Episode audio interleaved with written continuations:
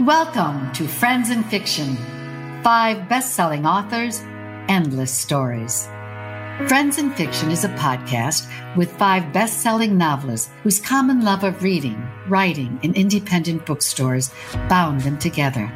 With chats, author interviews, and fascinating insider talk about publishing and writing, these friends discuss the books they've written, the books they're reading now, and the art of storytelling. If you love books and you're curious about the writing world, you're in the right place best-selling novelists Mary Kay Andrews, Kristen Harmel, Christy Woodson Harvey, Patti Callahan Henry, and Mary Alice Monroe are five longtime friends with more than 80 published books to their credit. At the start of the pandemic, they got together for a virtual happy hour to talk about their books, their favorite bookstores, writing, reading, and publishing in this new uncharted territory. They're still talking, and they've added fascinating discussions with other best selling novelists. So join them live on their Friends and Fiction Facebook group page every Wednesday at 7 p.m. Eastern, or listen and view later at your leisure. Hello and welcome, book lover. I'm Mary Alice Monroe, and my latest book is On Ocean Boulevard. I'm Mary Kay Andrews, and my latest is Hello I'm Kristin Summer. Harmel. My latest is The Book of Lost Names. I'm Christy Woodson Harvey, and my latest book is Feels Like Falling. And last but not least, I am Patti Callahan Henry, and my latest is Becoming Mrs. Lewis. And this is Friends and Fiction. So tonight, I'm especially thrilled to welcome to our program an author I've never missed a book for. I've loved her for years. And like many of you, I found her voice, her unique wit and wisdom unlike any others. Elizabeth is a prolific writer. This is Elizabeth Berg, by the way, and she's a prolific writer. She is the New York Times bestselling author of many novels, including Durable Goods, which won the American Library Association Book of the Year Award, The Dream Lover, which was named one of the 10 best books of the year by USA Today. And Open House was an Oprah Book Club pick, which is pretty big. I loved her recent Mason, Missouri trilogy. We were just talking about that in the green room. It's the story of Arthur Truluv, Night of Miracles, and the Confession Club. And we all found that the message there of that there are good people out there is so relevant today. Her most recent work, I'll Be Seeing You, I think it's there it is, right up there. I'll Be Seeing You is a deeply personal memoir charting the emotional waters of a daughter's efforts to guide her parents' move from a home they really love to a care facility as they struggle with Alzheimer's disease. We are so fortunate to have Elizabeth tonight because the book is released October 27th. So we are all getting an early peek at what will be her next bestseller. Elizabeth Berg's books have been published in 30 countries, and three of her books have been adapted into movies for television, and The Pull of the Moon was adapted into a play. In 2018, she received the Illinois Literary Heritage Award from the Illinois Center for the Book. And although Berg's plots vary, there are certain constants to be found that appeal to all readers love, loss, hope, compassion, and humor are in all her narratives. So, despite reading her books for decades, I only just recently met Elizabeth some five years ago in Savannah at a book festival, and I was with Patti and Mary Kay. And we all fell in love with her. And we had, there here we mm-hmm. are.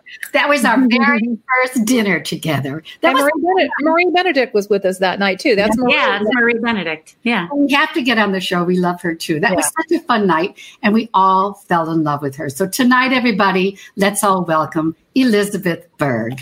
Hello. Gosh, I Welcome, was welcome. to you thinking, I've got to read this author. Thank Well, you. that's the point, Elizabeth. Anyone out there who has not read this author, Elizabeth Berg, you will by the end of tonight. I who's who hasn't? That's what I. I was going to say, who hasn't? Who Yeah. hasn't? So, all right, we always like to begin with a warm up question. So, fall is a time that I and most people love to cuddle up and read a book. So, Elizabeth, you, I have a quote from you that you said, I try not to read like a writer. And I find that my editorial self is intruding more often than I would like it to. Mm-hmm. But I want to read like a reader. I want to get lost in a book. So here's my question, and that's for all of us. First of all, Elizabeth, how's that going for you? Are you able to read like a reader, or are you still reading like a writer? You know, I'm sorry to say that it's both. Um, but if a book is really fine and I can get lost in it, um, then it's less likely that I'm that I'm reading like a, a writer. Yeah. Mhm. Just pops up every up every now and then. Maybe this is true for all writers that, that I'm reading along and thinking, hmm, her editor made her do that. Yeah. I do that too. That's funny. Yeah. Uh, so um, uh, it happens. It happens. The better the book is, the less it happens. Let Yeah. say. yeah, that's I think that's true. Who else wants to answer? I think I feel that same. How about anybody else? Well, I think- when I was trying to get, I'm sorry, Patti, it's like that You delay. you go ahead. You go ahead. No, go, go, go. Um, I think when I was trying to get published, I did that more because I would be like, well, I mean, that, my book was as good as that, you know? like when I was trying to get published. But now I think I'm more able to kind of, every now and then I'll think something like, I can't believe her editor didn't make her do that, or her editor did make her do that, or whatever it may be. But for the most part, I think I'm sort of able to like just relax and get lost in the book, which is absolutely Mhm. wonderful. I, I don't ever, I don't think I really read like an editor because I'm not a really good editor. Yeah, but me I do feel like some, that one thing that's happened through the years is I give, I'll stop. I won't make myself finish a book if it's not Oh, yeah. grabbing me. Mhm. Where I used to almost feel guilty, I have, if I started it, I have to finish Yeah. it. yeah. And, and I don't, I don't do that anymore. Mhm. And even when I'm reading for a blurb, I think all y'all will agree. Even then, I'm not. I don't really read it like an editor, Mhm. but, Right. Um, but I have put down books, Elizabeth, just like you said, and said, "Oh, they went back and made her add that." Or, or boy, the editor, but she must have been late because this is Yeah. rushed. I I've been reading a lot of early copies for blurbs lately, so it's copies that aren't all the way through copy editing yet. I mm-hmm. think. Yeah. Um, and I have found I tend to be hyper attuned to the things I do wrong. So word Wow. repi- repetitions jump out at me because that's something I always do in like second, third, and fourth drafts, and that and I'm mortified when I realize they've slipped through. So I think that's something I tend to notice about other people's books, but that that says more about me than the books. I think. Yeah.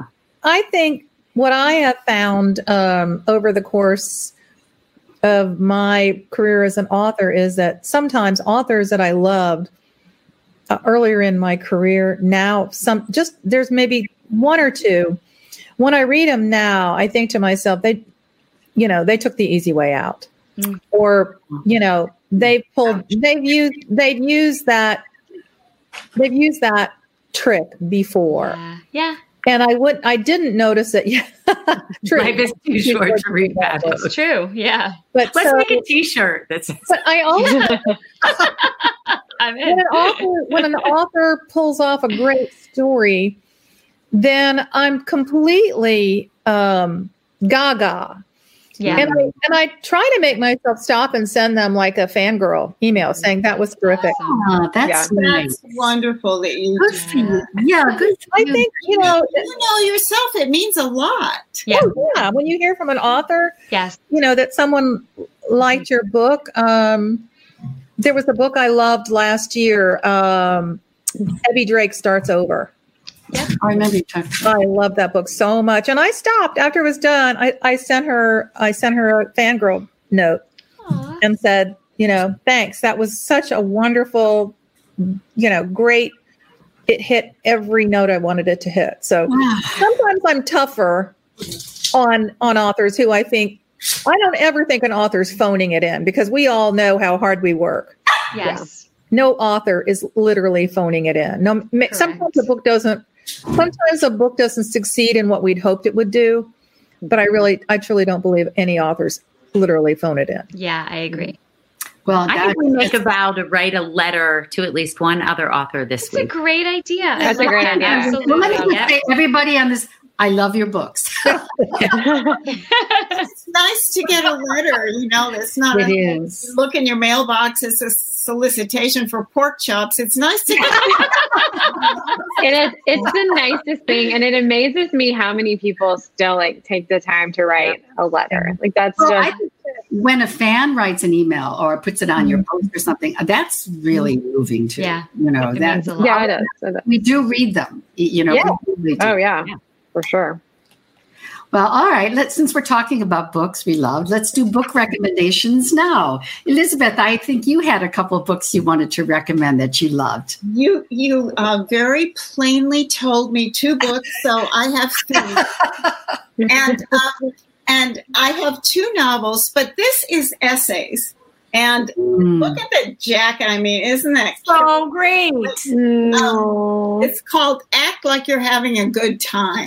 I love it. These are essays. She's so smart and she's so funny and she's so wise and sometimes she's so angry and she's very honest in these essays. And you can read one a night, like you know, like a chocolate. Um, and then no. the two novels um, are Shuggie Bain. I'm getting all mixed up here, left and right, left, Yeah. right, up, down. Yeah. Shuggie Bain, Douglas Stuart. So I read a review of this novel. It's a nice fat one too. I read a review of it and I thought, boy, that sounds like my kind of book. And it sure was. I mean, from page one to the very end, it is astonishingly good. And, and I don't say that very often. So I I had him come on my little writer author series, and uh, it's a good thing I did it early because he's now shortlisted for the Booker and for the National Book oh Oh wow wow.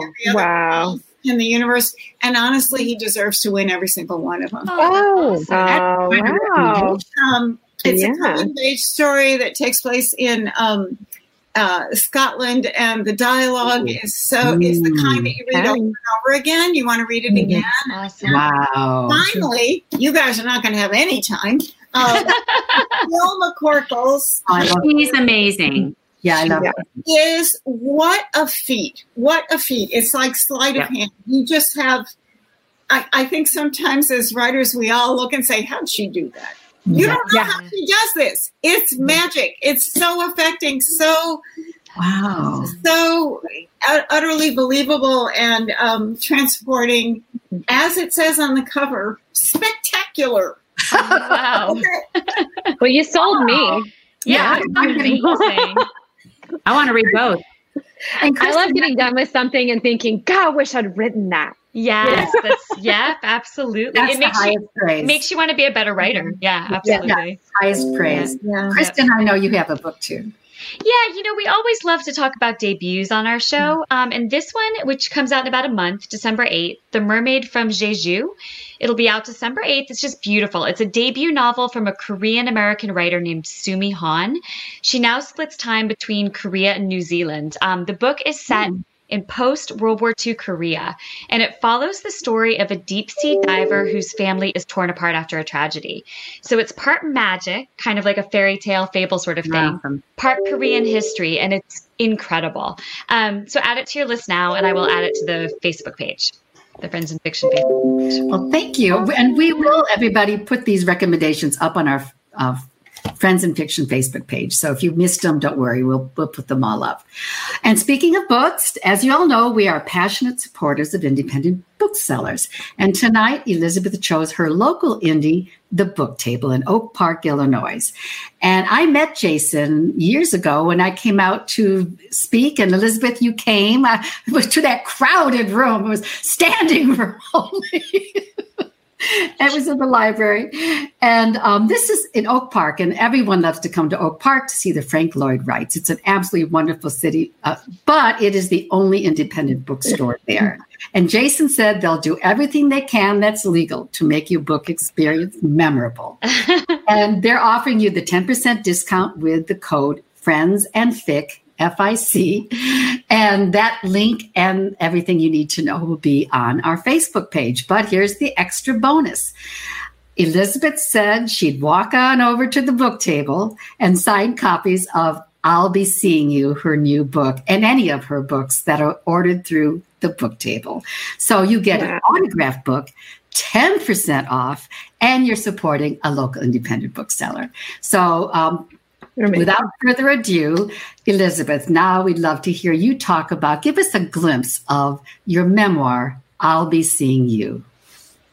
Yeah. Um, well, this is a very different book for me, as you as you might all know. Um, I usually write fiction, but when my dad began getting Alzheimer's disease, and soon it became clear that my parents would have to leave the home that they lived in for 45 years. It was a journey of such confusion, frustration, anguish, full of missteps full of things that I did that I wish I hadn't done. I felt a little lost at sea as to how best to help them. And what helped me most was hearing stories from other people about what they had gone through. So this book is a very personal, incredibly honest and frank diary of the decline of my parents. Sounds like a fun romp, huh? Um, but, but I think I think why it's it's good to read something like this is is we are all, if our parents live long enough, going to be faced with something like yeah. this. We mm-hmm. ourselves, if we live long enough, maybe foisting things onto our children. And the best news about this book is that although it does outline all the all the sad and angry and and confusing things that happen, it also talks about the humor and the mm-hmm. grace. And that indeed is how it ends with a great deal of hope and grace. Mm-hmm. It is at the heart a love story. My mm-hmm. dad was besotted with my mom all all my life. I saw the evidence of that. They kissed in the morning, they kissed at night. He adored her.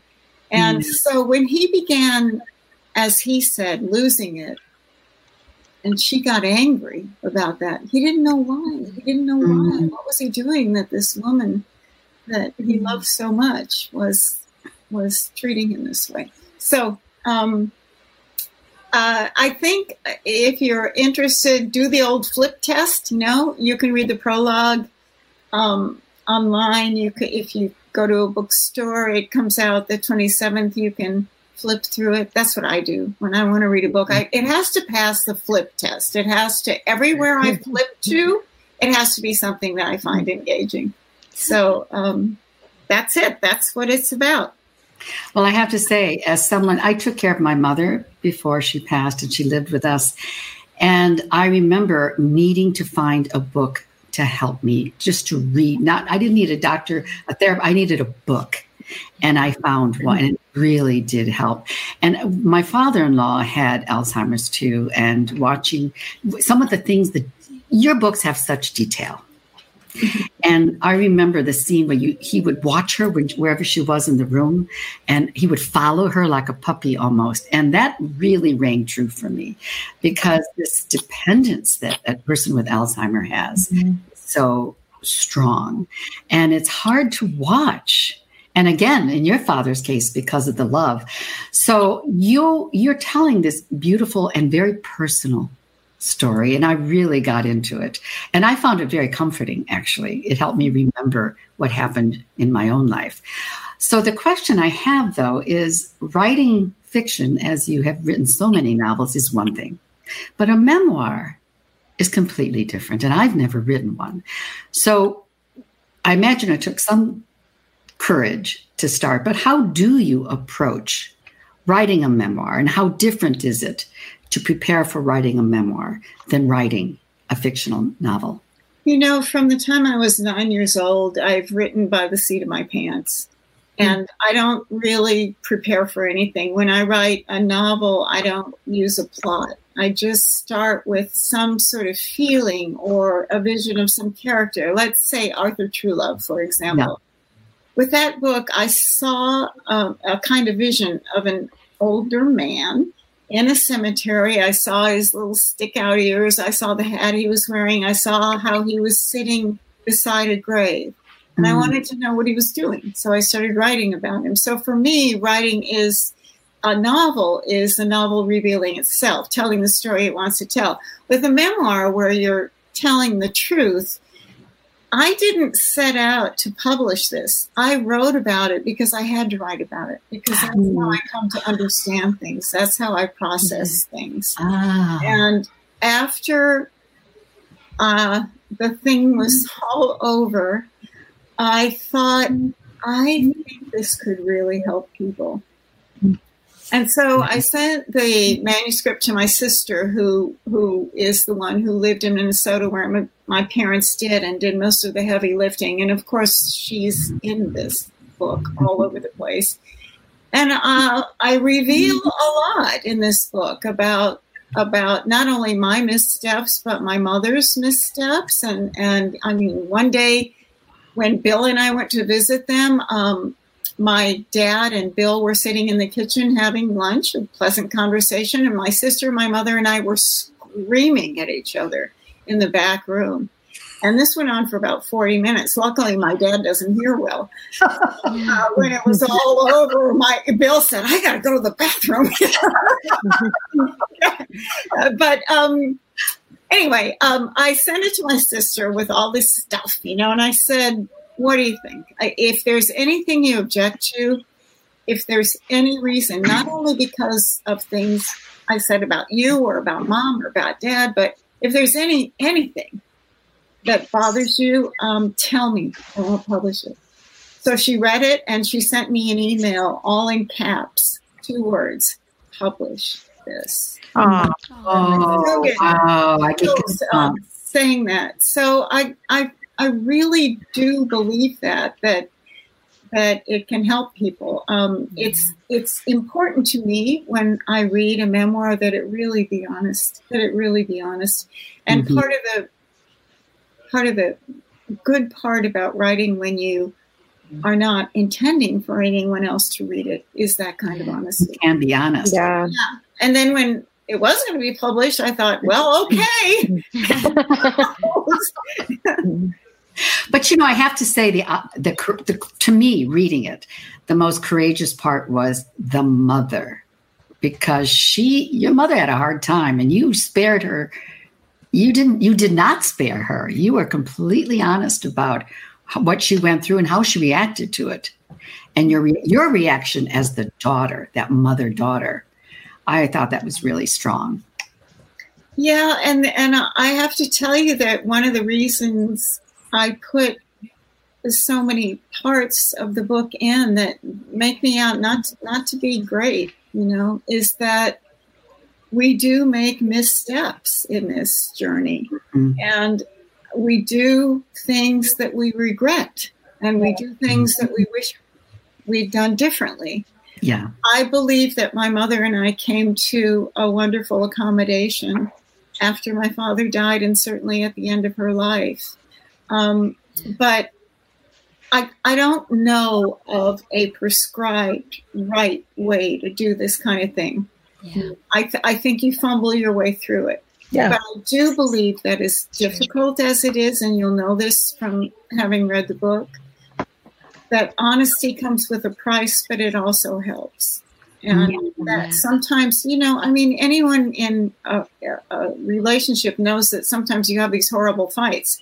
And if you don't, then I don't want to know you. Fights. And and it clears the air sometimes. It does. Yeah. So that's that's what happened here. Oh, well, that was thank you. That was thank you for that. That was hearing you talk about Beautiful. it was beautiful. All right. Um, I know we have other questions. Christy, I think you had a question. Um, so I said this to you backstage, Elizabeth, and um, Mary Kay is going to ask you a little bit more about it. But I absolutely love the story of Arthur Truluv. I sat down on Sunday and I did not get up until I had finished the whole book, which I was not anticipating doing, but it just absolutely captured me, and it was so heartwarming and it was so wonderful. And this is not what my question is about, and I'm going to kind of um, paraphrase a little bit, but I just saw this when I was going through my book and I highlighted it and I have to read it because it's so perfect for our show. So if you haven't read this, you guys, this just struck me. So everybody wants to be a writer, Arthur says. But what we need are readers. Where would writers be without readers? See, that's what I do. I am the audience, I am the witness. I am the great appreciator. That's what I do, and that's all I want to do. And I just love that Awesome. so I love that.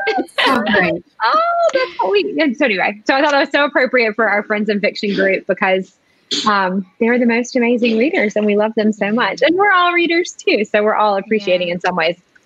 But I think my favorite part of this story is that you create this really non-traditional sort of family in these pages, but it is a family all the same. So I wanted to ask you a little bit about your family, and we always ask this question when we have guests on our show, but what were the values around reading and writing in your home when you were growing up and how did that influence you um, later on in your life to become a writer? Or if it did at all?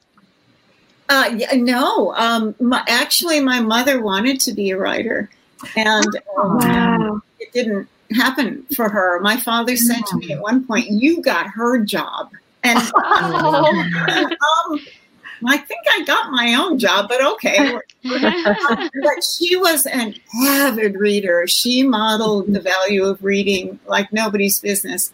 I was raised an army brat, so we moved every 10 minutes. And the first thing my mom did, wherever we landed, was even before the boxes were unpacked, was to go and get her library card. Wow. And she would, she would take me along with her from the time I was really little. And, and I remember wanting to be a librarian so that I would have my command post and also that excellent stamper that was part. yes yes i wanted to do that too Yeah. And you could wear red lipstick and high heels. I, maybe I was mixing up dominatrix and librarian.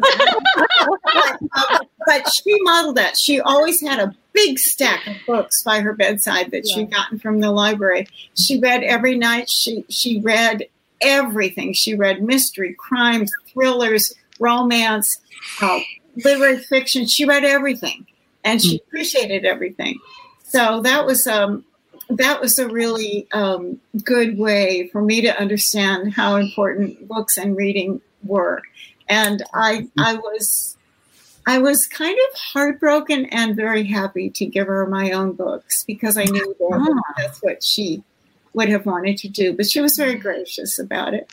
And when she moved, you know, in the, in the in I'll be seeing you, she moves into a it's an independent living facility and she she you know people talk about their children. She said my daughter's um, an author and and the woman kind of looked down her nose at her and asked about me and she said yeah she's a new york times bestselling and the woman didn't believe her so then she went down in the library of the facility and there it was oh, that's funny. wanted to be pals I mean, she wanted to be pals. How proud she must have been of you. Yeah. How proud. I mean, that's a cool Yeah, feeling for yeah. any ch- child to feel that you made your parents proud. Yeah. Yeah, it was. Well, this is document. You know, all my dirty laundry. This is documented in the book too. But my dad and I, I was scared of my dad my whole life. He was a Mhm. terrifying figure, and we had a really big fight. Not when he was compromised in this way, but years before. Hmm. Um, something happened that facilitated an argument between, between my father and me that blew up all out of proportion. And I told him, I have been afraid of you all my life. Mm-hmm. You have never mm-hmm. told me you loved me. You have never told me you're proud of me. And I went on with this litany of things. And see, it went on to heal us. It really did. Yeah. He Wow. didn't know. He didn't know that I was afraid of him. And he said, Wow. I'm, I, I'm so proud of you. I'm going to start Aw. crying. Um, gonna so- start so crying. that's the that's the value, I guess, sometimes in just putting it all on the line. on the table. The honesty. Yeah. Wow. People are going, I'm gonna start a fight with somebody tonight. Exactly. That's great. Who's ready? I'm in. write Yeah. a letter I'm all out write a letter tonight. to an author that you love and then go start a fight And then go start- Your We're making a list for the to-do list now. Yeah. exactly Oh, good. All right, Tom. Patti, you have a question, please. Oh, Elizabeth, I've been just sitting here listening to you like um only audience. And I forgot I'm supposed to ask you something. I'm like leaning in and um Oh, I have loved listening to you for so long, and I have loved reading you for so long. Um, I know I've told you this story. I told it to you the day I accosted you at the Savannah Book Festival, and I told it on my social media this week. But I'm I'll tell it really quickly. But when I first started writing, um, I was keeping it a secret. I, I was writing in secret. And I had told Mary Kay Andrews because I, I knew her outside the writing world, but nobody really knew what I was doing. And I read your writing book. Um, I have a very battered copy of it, marked up, lined. I'm not at home right now, or I'd show it to you because it's beautifully marked up. Her, um, your, it's called Escaping into the Open. And you were coming to speak at the Margaret Mitchell House in Atlanta when I lived in Atlanta. And I went to hear you. And I went alone because I didn't tell anybody what I was doing. And I sat in the back row and I asked a question. I was so nervous. And I don't remember what the question was, and I don't remember what the answer was. But I do know that you looked right at me and you saw right through me and you said, Are you a writer?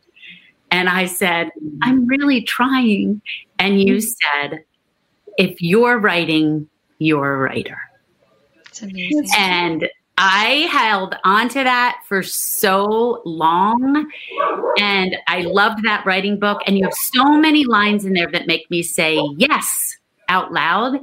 But when you talk about answering an insistent call to transfer what's inside outside, I love that because we talk all the time on here about answering that call. So I want to know why you wanted to write that book about writing because it's probably your only other nonfiction book besides the memoir, right? Um, no, the first book I ever did was a nonfiction book that someone asked me to write, and I thought, well, I'll never do a book. I might as well do this. It's called Family Traditions, and it's the only book of mine that's out of print. And it has a perfect recipe for how to make an, a hard-boiled egg. Just saying. So, um, so yeah, I wanted to know why you write it, wrote it, and it came out in 1999. Would you change or add anything now? Escaping into the open? No, I wrote Escaping into the open because people, um, and you all know this, people tend to ask the same questions over and over about writing. And I thought, okay, I'm going to put everything I know and believe about writing in one place. And, Yep. and then if anyone wants that question answered, there it will be. Not only that, I'm going to put exercises in there, prompts and suggestions for things to write. And um, and then as long as I was throwing things in, I put in recipes. You put in recipes. I know. Why not? Why not? yeah. So, uh, but that's why I did it is because people were asking um, a lot the same questions. So here it all is. And you wouldn't change anything about it now? No, um, when I I objected to the cover, and so they reissued it with a another cover um, years later, and I added more exercises because I got Oh, nice. a letter from a guy saying, you know, you had this one prompt in there. You said use these three words in a story: snowman, pink, and something else. And he wrote it, and it got published, and he was thrilled. Wow. Well, and I was thrilled, honestly. I really was. Um, so he wrote me that letter, and I thought, well, I'll put some, I can do those all day long. You know, I'll put some in there. For all you out there, the book again is called Escaping into the Open. And it's it's a, a book on writing. So I know we have a lot of people in the audience who are interested in improving their writing skills or becoming a writer. I'm And going I to think order it. too, as Yeah. I was going to say, yeah, well, go ahead. Go ahead. I was just going to say, as encouraging as you were in person when I asked you about it, Mhm. it's the same tone you have in the book. It's if you're called to write, and you and I were both nurses, so it's a second career for both of us. But if you're called to write, then answer the call. What's the big deal? Yeah, I know. It's it's so um, frustrating sometimes because someone can be such a beautiful writer and they're so shy. And I bet you were this way, Patti. Well, I know you were this way because your writing is beautiful, but but they're scared and they keep it inside and they're waiting for the Pulitzer Committee to come and knock at their door. Hello, we're here for your manuscript. We'll just wait while you finish it. You know, you have to, you, if you want to be published, first, if you want to write, you can write. And, you know, just do that. Like Paul Simon says, uh, find a quiet place and a humble pen. Um. But if you want to be published, you have to take a risk. And you have also, and I think this is in the book too, and you have also to understand that if you are rejected, it may not have anything to do with the yeah. quality of your writing. Mm-hmm. Maybe this editor just bought a book that's similar to yours or an article or whatever it is. The mm-hmm. person you have most to please is you. Mm-hmm. Don't do and that's so important to remind people that yeah. it's not just maybe your book was rejected for reasons other than yeah. you wrote a beautiful book. It has in the publishing world budgets, they just bought a book like yours. There's a lot of things that people don't realize is it's out of their ability to change. Yeah. So you just got to extend it out again. But and the and maybe you'll agree with me about this too. You you all are highly successful writers, and it's wonderful to be a New York Times bestseller. It's wonderful when you get accolades or going over or whatever that is. But the biggest joy for me is the feeling that yes, I did it. It is from in here out there. Yeah. Nothing matches that. You you, you think yeah. if you've not been published, oh, you're just saying that, or or uh, I don't know about that. I'm going to feel pretty happy if I get published, and and you will. But the greatest joy for me is is in the act of writing, and I think a lot of us get really antsy when we're not writing because it's it's the drug of yeah yeah, it's our drug of choice. We are. It yeah. is. It's so true. That's Actually, so my true. daughter was yelling at me before I was just finishing a book, and she said, "Mom, you, I think it's this deadline thing is your drug of choice." I agree with her. We're going to vote on her side. Yeah. I've had. We can't go through that again, yeah, I've had, um, I guess, 28 books published now, 28 or 29. And I think um, I'm as excited about finishing a book now yeah. as I was when I finished that first manuscript that never got published. Yeah the fact it never got published it got nice rejection letters um, but the fact that i finished it there i still remember the thrill yeah. of typing the end and yeah, yeah. and i had to read and along the way i talked to other writers and and people said to me it's it's you know it's a journey and writing it in and of itself is a huge accomplishment. Yeah, it is. Anything else that happens after that, that's gravy. But the fact that you set out to write a book and you wrote a book and you wrote the end. That's huge. You're mm-hmm. totally right. Well said. They're going to be fighting over that first manuscript. I don't. I think it's under. I mean, I don't know where it is. It's, it's my juvenilia. to bring it out. So we want to see it. We. I don't know where it is. okay, well, since you're already talking, Mary Kay, it's your turn for a question, please. Yeah, well, you know, I I had this question I had thought about myself, but so mm many people were asking on the Friends and Fiction page about Arthur. And uh, it's fresh for me too. As Kristy, you know, I, I told you earlier, I was watching Arthur. I was reading Arthur Sunday night, watching the Braves lose the World Series. and so I couldn't tell if I was crying about Arthur or crying about the Braves blowing it. I was wondering um, when you when you wrote Arthur, did you foresee a trilogy at that time? Or what you know what was the motivation um, to to write three books and turn it into a trilogy? No i had no intention of doing that at all. When i wrote the story of arthur Truluv it was back in the old days when the only agonies were were the kind of fractiousness in political parties we did we were not dealing with oh, let's say a pandemic. it was just that, and um, and I was very tired of the arguments I was hearing and the and the incivility with which people treated each other, and and and I wanted to go somewhere where people were kind to one another. Mm. So I made up this town where where mm. where I didn't shy away from the fact that there are troubles in the world, but I wanted to write about kind people. And boy, Arthur is is it it comes to kindness. So after I finished that book, I it was still ugly in the world. and so I wrote another Mason book. And when I finished that one, it had gotten worse. and um, I'm fiddling around with a fourth. Um, oh. And I also am. Oh, wait, wait, wait. You are doing a fourth. I'm thinking about it. Yeah, I'm tweaking. Here first. Oh, yeah. I had. Um, I've done a draft, and usually when I write, I don't. I don't edit a whole lot, but um, this one I probably will need to do some more work on. Sometimes it's hard to work these days. Yeah, you think? no. But I, I, I also had uh, another idea of doing another sort of memoir. Um, so um, we'll see. You know, you have to, as they say, answer whatever yeah. call it is. So the the order, Elizabeth, would you remind um, viewers what the order is in this series? Sure. It's the story of Arthur Truluv and then Night of Miracles, and then the Confession Club. Right. And you know, I, I, just want to tell you, it's kind of interesting, at least to me. Um, I got the idea for the Confession Club by going to see a play about Emily Dickinson. Ah, wow.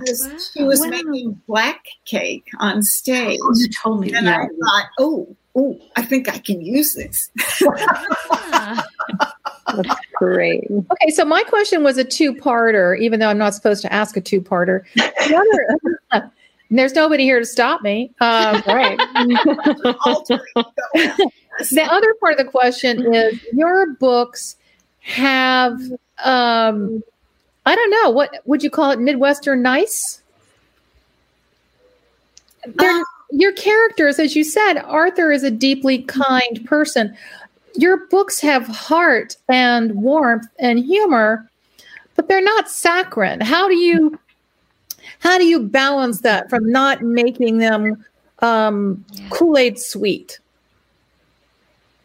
You know, I was mm-hmm. interviewed by Publishers Weekly for my second novel, Talk Before Sleep.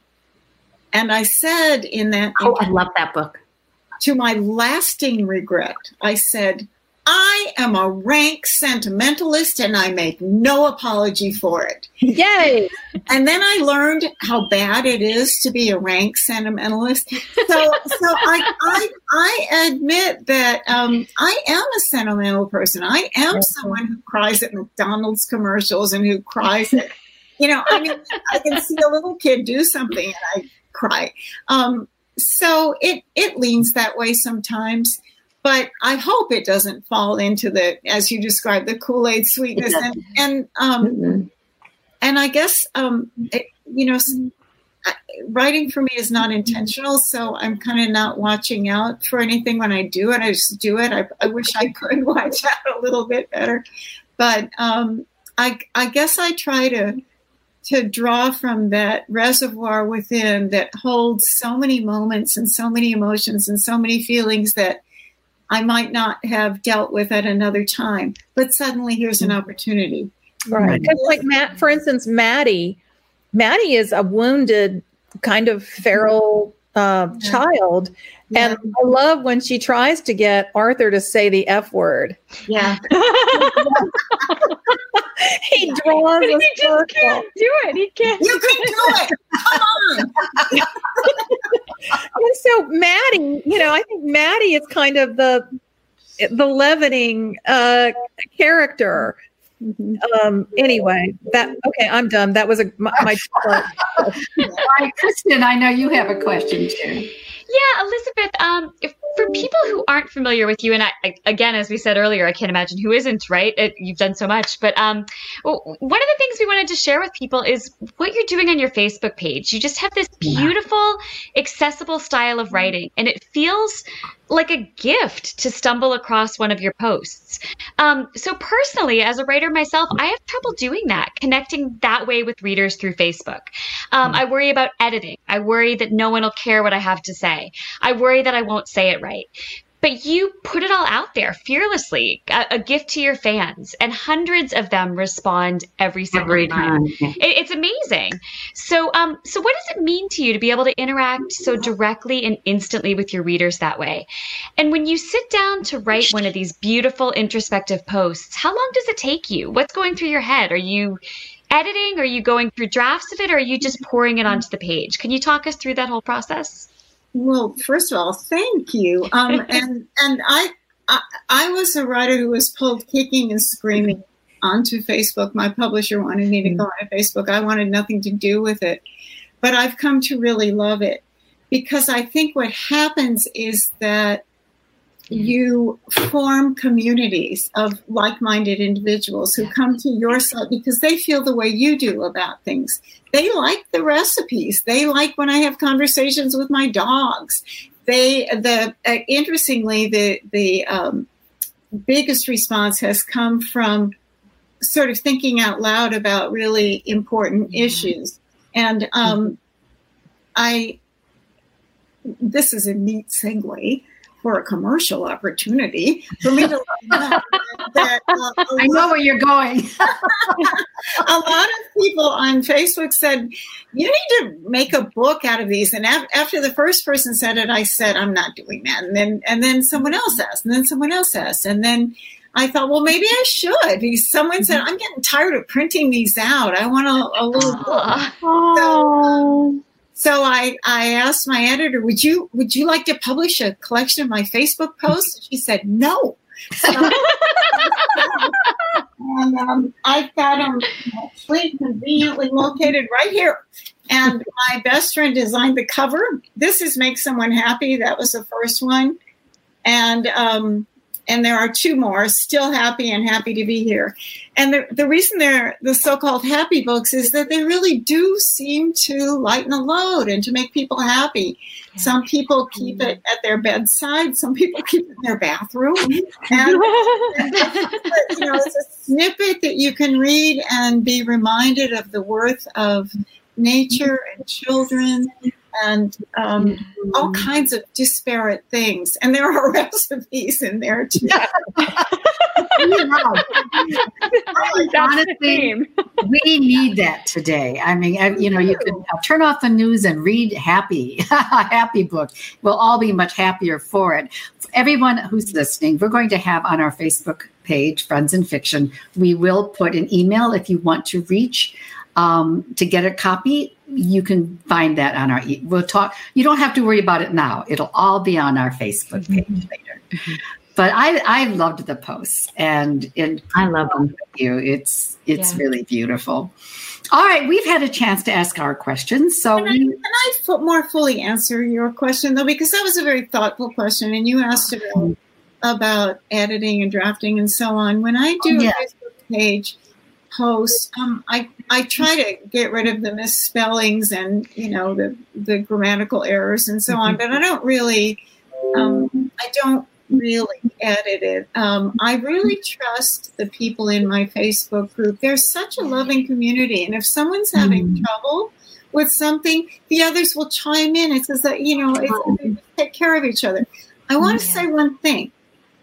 I have noticed in the last few days that some guys are showing up these random guys. I think there's two or three of them, and they go under the reply thing and they say to that woman, "How are you?" I don't know uh, if these uh. guys are looking for a date or what they're doing, but mm. I, in a fury, am going delete, delete, delete. Yeah, and yeah. then I thought, what if they want to hear from these guys? And somebody's going to say. I was going to start a relationship, but anyway, I, am mm, checking that out. I'm ch- I'm trying to have my publisher look into that because it seems very phony to me. Um, and I'm yeah. very protective of my people on yep. Facebook. So mm-hmm. um, mm-hmm. if you too have noticed that, I'm I'm trying to fix it. That's fascinating. No, but I think today we all have to be a little more yeah. careful. Yeah. Yeah. Um, I mean, I'm still. That took me back to think that that mm-hmm. happened. All right, the 5 mm-hmm. of us have had a chance to ask, and now what we do is we love to pull questions from both our Facebook page and from Readers Live. So I believe, um, let me just read one thing first. Let's see. We have a comment, which I thought you'd like to hear from Carol Snyder. And she wrote, I'm so happy to have Elizabeth Berg with the Friends. Isn't that cute with the friends? The friends, I like that. She was the author that pulled me out of my inability to read after the death of my husband. Wow. That's incredible. So I thought you'd want That's high praise. And Patti, you have a question. Yeah, when I posted my story about you on my Facebook, a woman named Sylvia Bridge Siegel posted a question underneath it, and I love it.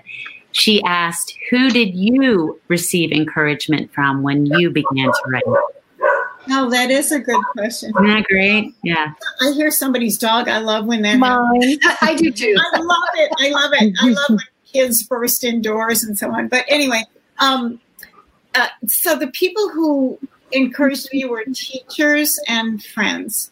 Um, I had uh, a teacher I remember distinctly. I was I was in um, I, I guess I was a junior in high school, and um, I I found The Catcher in the Rye, and Oh, wow. I didn't know that you could write like that. That you could just Mm. have this sort of almost like a stream of consciousness. It was very exciting for me to read that book. And I wrote a response to it. I wrote back to Holden Caulfield.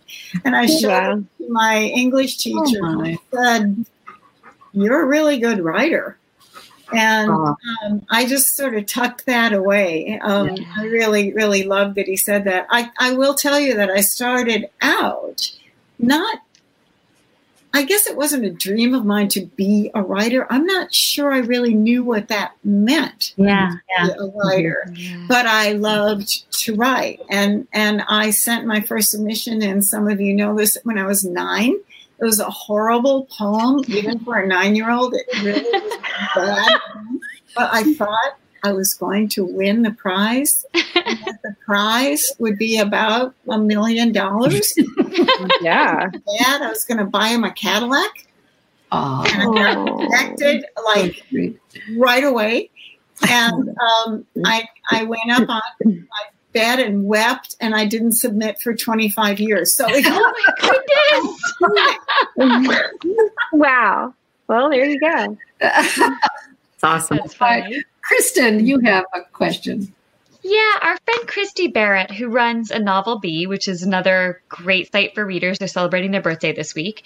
Um, She wants to know if you could be one of your characters for a day, which one would you be and why? Hmm. Oh, good question. that's a great question, and I'm just going to answer by saying the first character who popped in. Wait a minute, I got to get a sip of martini. Can I have a Drawing sip? you here. Well, disguised as water in case it's you know illegal.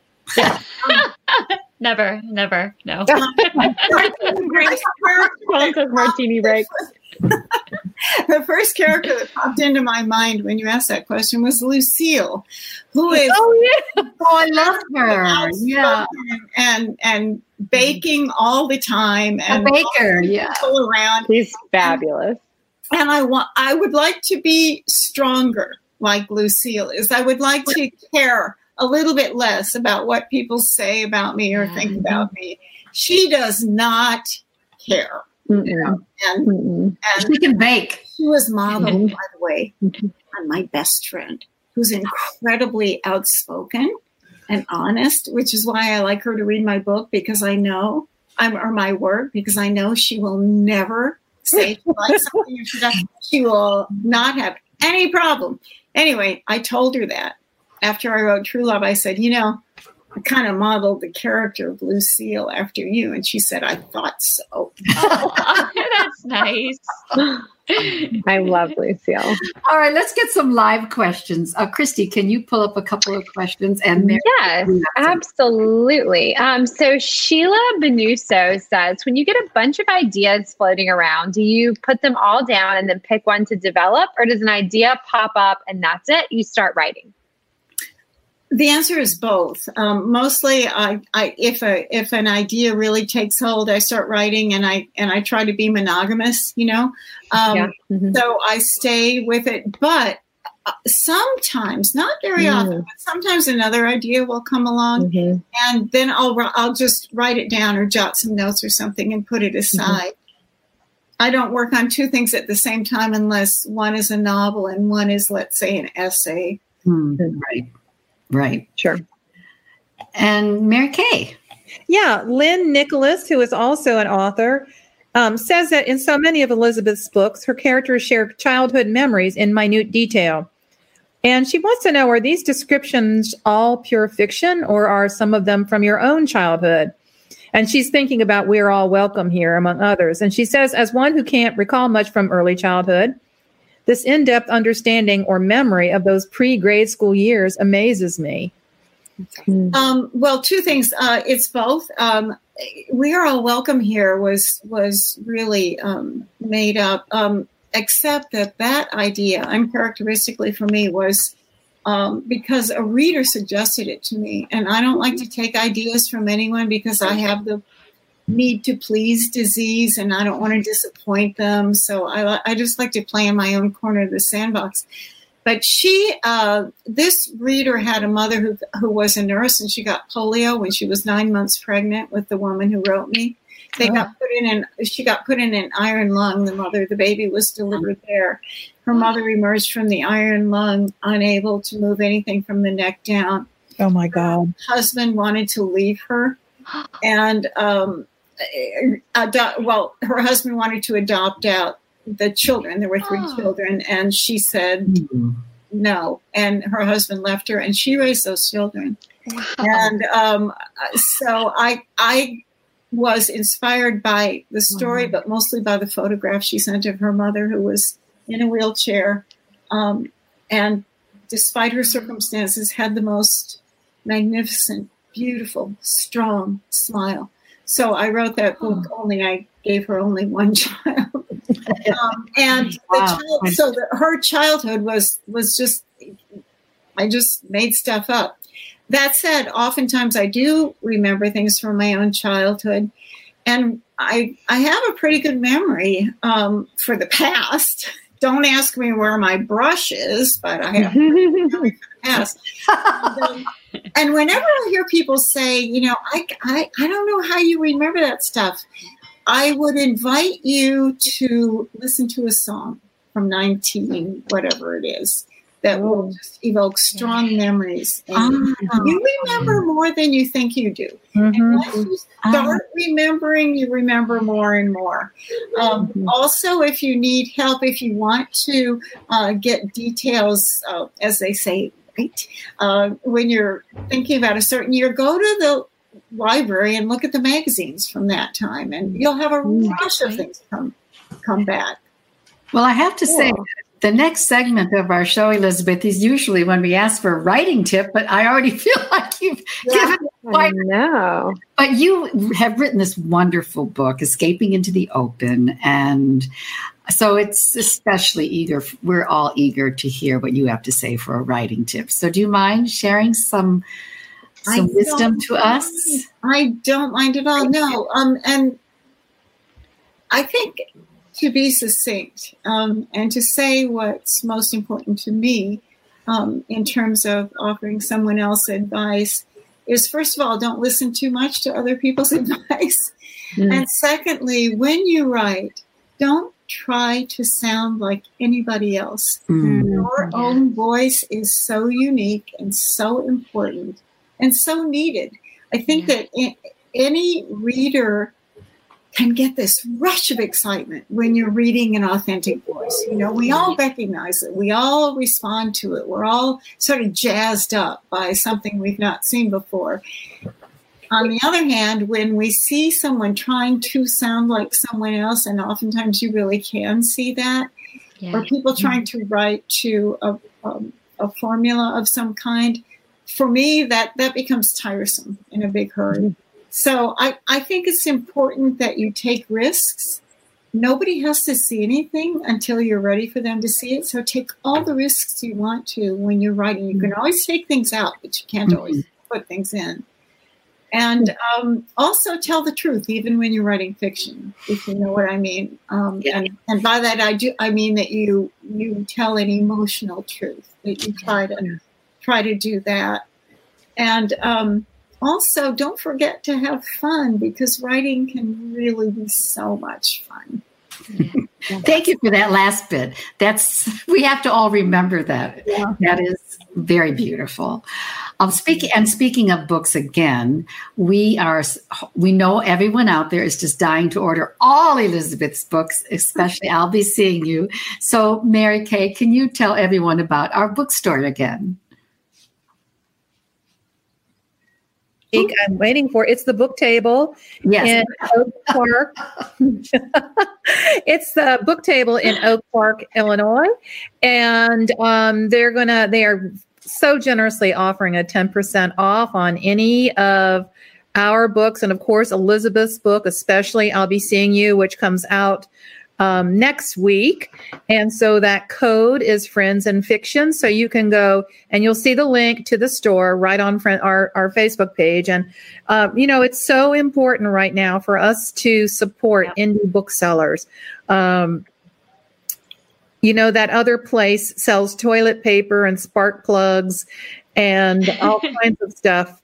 Um, so it won't hurt them and it will incredibly help. I mean, they're building a, they're colonizing space. What do they care where you buy your book? It matters.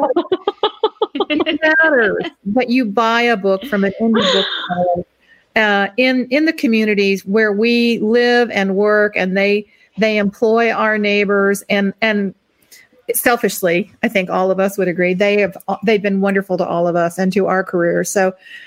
Um, we're a community of readers and writers, and we want to support a community of indie booksellers. And remember that you will get a 10% discount and an autographed book from right. the book table. And we are so falling in love with all the fabulous mm. guests that are coming up. It's going to be an incredible season. So, Kristy, mm. can you talk? You're the host next week. Can you tell us yes. what's coming? I'm so excited. So we have a Just Us episode next week. We have a little surprise. Are we telling you our surprise guest is? Yeah, we know it's Cassandra. We do. Okay. I, was, so, I, I couldn't remember. She's on our know. calendar. She's on the. We knew, but yeah. Okay. okay. So Cassandra King Conroy is going to be popping in um, for sort of a special surprise. So you guys are not going to want to miss it. Uh, make sure that you're there. And then on Sunday, one of my good friends and favorite authors, Wade Rouse, who writes as Viola Shipman, is going to be here. And Wade is just too fun for words. So you, you're not going to want to miss that. It's it's always a good time with him. So what time is that, Christine? Let's don't forget to tell us. What time is it? Yeah, no. Uh, what, uh, what time is, is Viola Shipman going to be with us on Sunday? Um, at five o'clock on Sunday. Okay.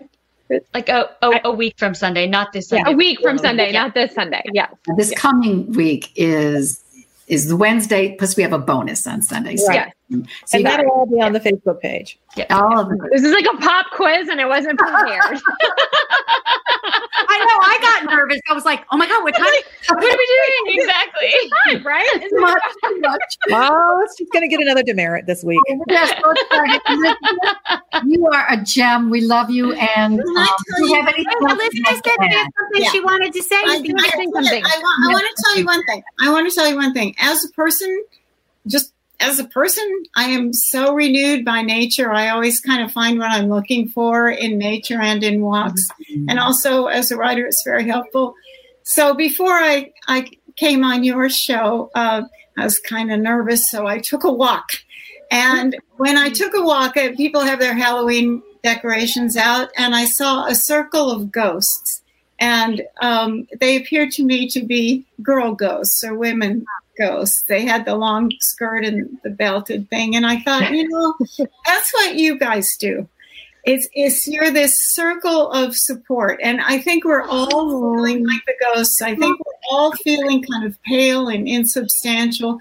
But we hold hands and we do this circle and we support each other with love and community and friendship and love of books. So thank you to you all for doing this every mm-hmm. week. Uh, you do so much, and and it's it's it's so welcome and it's so appreciated. I hope you know how much. Well, now everyone knows why we love you so much. yeah. Thank you. You're amazing. Thank you. Thank oh, you. This, so nice. this, was, uh, this was like, I feel like we just sat around in a room and just had a girl talk. This was really oh, great. It was so soon, fun. Soon. soon. I know.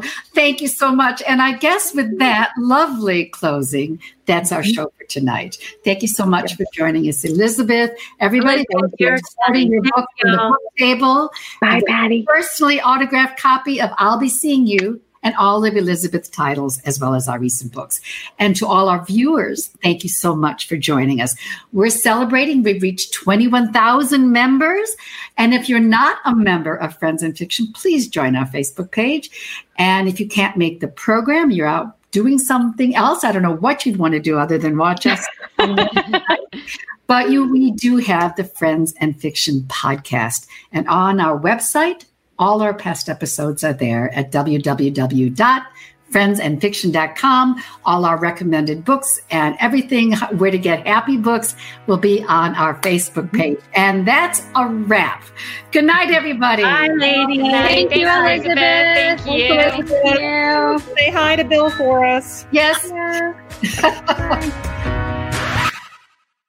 Oh, she Okay, Patti had to leave because she's doing, and she has a dinner tonight. She's doing an event, so just telling everyone she wasn't abandoning us. Oh my god! I know you guys know. I was telling everybody else. I just wanted to just keep talking. I mean, Oh my God. we, we talked about the books. She was so fantastic. Yeah. Yeah, she really was. Oh, Wow. And Just a, that a voice good, a good her- person. That voice of hers, the way she talks and makes you smile and just feel mm-hmm. good is in her writing. Yeah. It is. It absolutely is. Mm-hmm. I feel good after this hour. Oh, Hey, Debbie. oh, Debbie, and that's how you'll feel after reading her books. And I was so glad y'all loved Arthur Truluv too. I just thought that was just Now I have now I got to go read the next two. I'm getting I- so backed up with my reading. Oh my gosh, y'all. I know. You're And I feel like every day, like more books come in the mail and it's like something to blurb, something for friends and fiction, something to, and I, it makes me so excited. But then also I'm like, oh my gosh, I've got so many books to read, but it's great. It's so great. I know you will love them. It really, but you know, it is true too that about the the writing, um, reading as a writer is Yeah.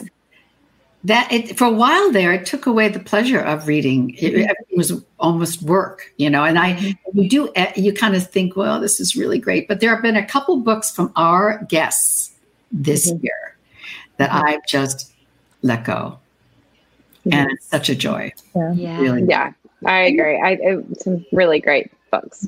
You know, after Charlaine uh, Harris was on last week, I read um, the first in her new trilogy, um, the Gunnie Rose um, Mhm. series, and then I, um, for some reason, I went and read the um, uh, the prelude or the prologue to the second book in that ser- series, and I was so mad at myself. I'm like, now I got to read that one. she, sucked, she sucked you in so quickly Yeah. that you have to know. And um, I think you know, I was thinking about this. We we should do um, maybe a just us segment where we talk about reading across genres Yeah. oh, Great I idea. like that idea. Yeah. That's a great idea. I'm guilty of not doing that very often. And what I have discovered from this is um, how what an eye opener is and how good Mhm. and, and enjoyable stuff is when you read outside of your genre. Of course, and hopefully what- it's good yeah. stuff that you're reading. And and and w- what we're missing if we think that we're just one kind of Right, reader, yeah. right? If if you say, "Oh yeah, I just read historical fiction. I don't read X, Y, and Z," like think of mm-hmm. everything you're missing out there. Absolutely. Mm-hmm. That's Well- the benefit of a good book club because you do have Yeah. everyone choose a book Yeah. and you have to read That's it. true. And that's what we're doing on Friends and Fiction. Yeah, Yeah, that's true. Lots of yeah, lots of online book clubs are doing uh, cross reading genre challenges. Great. Mm-hmm. Like you know, and I told myself that at the beginning of last year, I said, okay, you are going to read, you know, you're going to do some other reading at cross genres, and then I sort of forgot about it, and then the the uh, you know COVID hit, and I and I was so panicked, I really couldn't read or concentrate Yeah. Yeah. for you know the first couple months. I I just sort of walked around in circles, mumbling to myself. Yeah, it was tough. I know. Yeah. Thanks for the rose phone call, Mary Kay. Yes, exactly. I know exactly. You started Yeah. it all. We all really need did. it. I remember. Yeah. I want to go back. Have you gone back and looked at the early um, videos? Uh, I Oh, think no. Katie is crawling out of the camera Yeah. right I love that. I think it's like I was a floating head in a sea We've we've it, we've evolved since then, right? Yeah. it's like going back and reading your old books and being like, oh, Like, oh, I can't believe I did that. Yeah, exactly. All right, guys, I've got to get going. I've got a Yeah. I've got a four year old to put to bed. And I I gotta go put Will to bed. I can. I got to see go him, and I'm like, why has he not showered yet? I'm thinking, what? Where are we going to scrape up some dinner on Tybee where they roll up? This time of year, they roll up the streets pretty early. Oh, I to say I love the turtleneck. I'm kind oh, of. Oh, thank you! I took myself to TJ Maxx. Yes. Oh, I super cute. the mm-hmm. I like button. it too. I like the buttons. All right, girls. I'll see you tomorrow. Good night, y'all. Good job, Good night, Mary Alice. A everybody. great episode. You've been listening to the Friends and Fiction podcast. Be sure to subscribe to the Friends and Fiction podcast wherever you listen. And if you're enjoying it, leave a review. You can find the Friends and Fiction authors at www.friendsandfiction.com, as well as on the Facebook group page, Friends and Fiction. Come back soon, okay? There are still lots of books, writing tips, interviews, publishing news, and bookstores to chat about. Goodbye. Produced by Audavita Studios. Connect your voice to the world.